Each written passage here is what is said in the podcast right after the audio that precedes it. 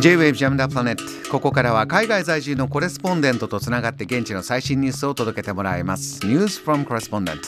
今日はオランダ・デンハーグにつなぎます。フリーランス編集者でオランダで唯一の日本語フリーペーパーモイモイを発行している水迫翔子さんです。よろしくお願いします。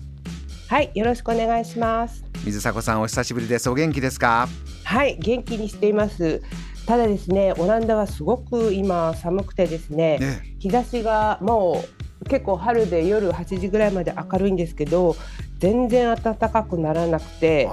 で日向は結構暖かいんですけど、日陰がすごく寒く、いまだにダウンジャケットを着ることもあります。はい、なかなかね、どうぞ。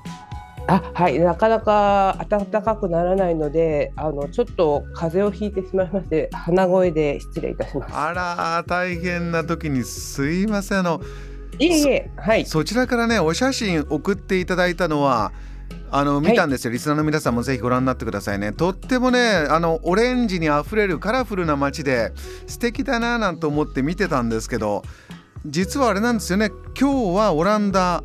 このオレンジな日、すごいユニークな一日なんですって。そうなんですよ。今日はですね、コーニングスタッハといって国王の日と訳せるんですが、これがオランダで年中行事の中で最も大切な日なんですね。でこの日はですね、国王一家がエリアを一つ選んで、そこに訪問してイベントに飛び入り参加したりですとか、皆さんにご挨拶する日っていう日なんですけれども、国王のみならず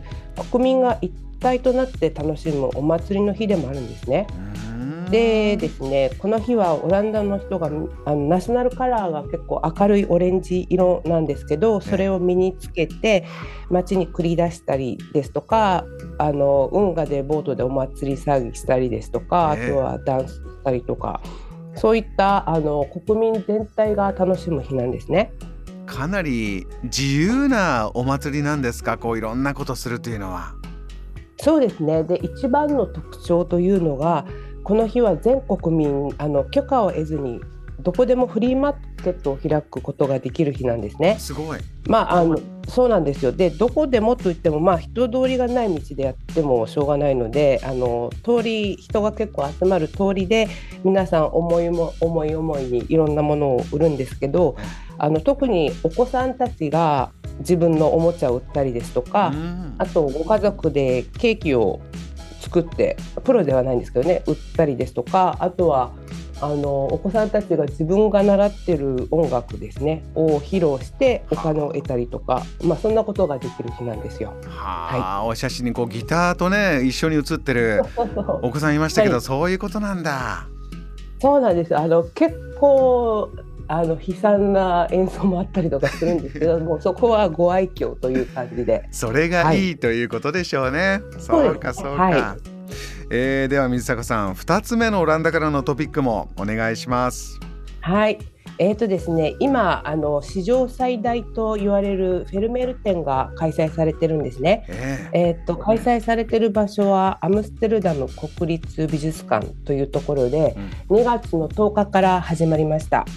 で現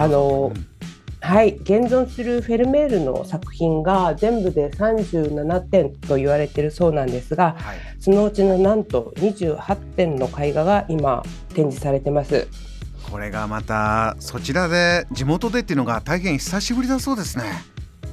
そうなんですよね。今までフェルメールの絵画というのはいろんなところに各国にあるんですけれども、それが里帰りするのがなんと200年ぶりという絵もあるそうです。でフェルメールといえばどこの美術館でも一番大切な所蔵作品なので、それが一堂に会するというのは今後も展示されるかどうかがわからないといったかなり大規模な展示になってます。これ後にも先にもね、本当史上最大かもしれないという水迫さん、そちらの注目度いかがですか？そうですね、2月10日がオープンだったんですけども、その時にすでに20万枚のチケットが売れたそうなんですね。で非常に大きな反響だったので、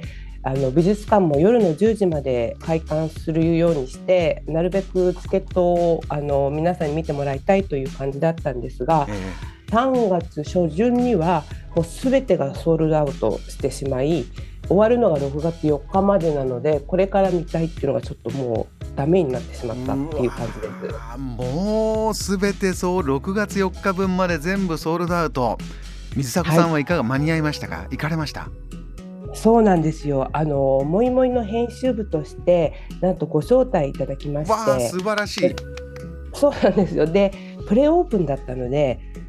静寂の中でフェルメールを鑑賞できるという非常に贅沢な時間をいただくことができました。なんていうか絵の中に入っていけるような、なんというかとても不思議で感動する時間を過ごすことができました。もうリスナーからも羨ましいという声が今私に聞こえてきてますいや素晴らしい、はい。ではですね、もう少し時間あります、もう一つオランダからの最新トピックお願いします。はい、わかりました。ですね、ユーロビジョンという歌の祭典をご存知でしょうか？この番組でもね何度か取り上げてます、はい、あ、そうですか。それが、5月の9日から13日まで行われるんですけれども、これがですね、ご存知だと思うんですけど、なんていうか全て生ライブなので、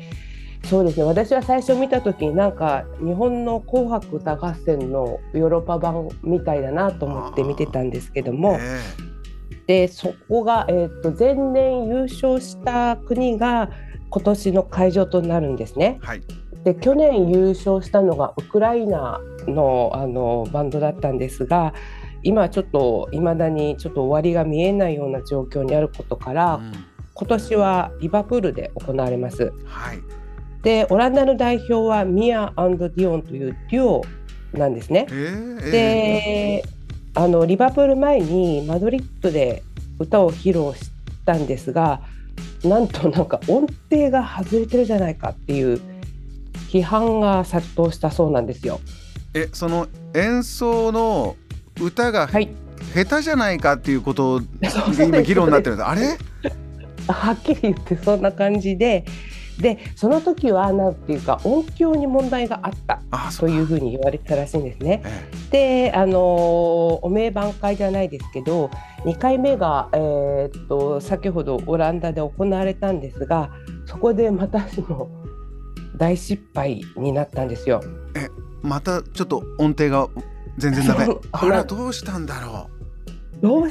うっていう感じで、オランダの新聞になんか国の恥さらしみたいなことが書かれることで、本当にどうなるのかということで、優勝とはまた違う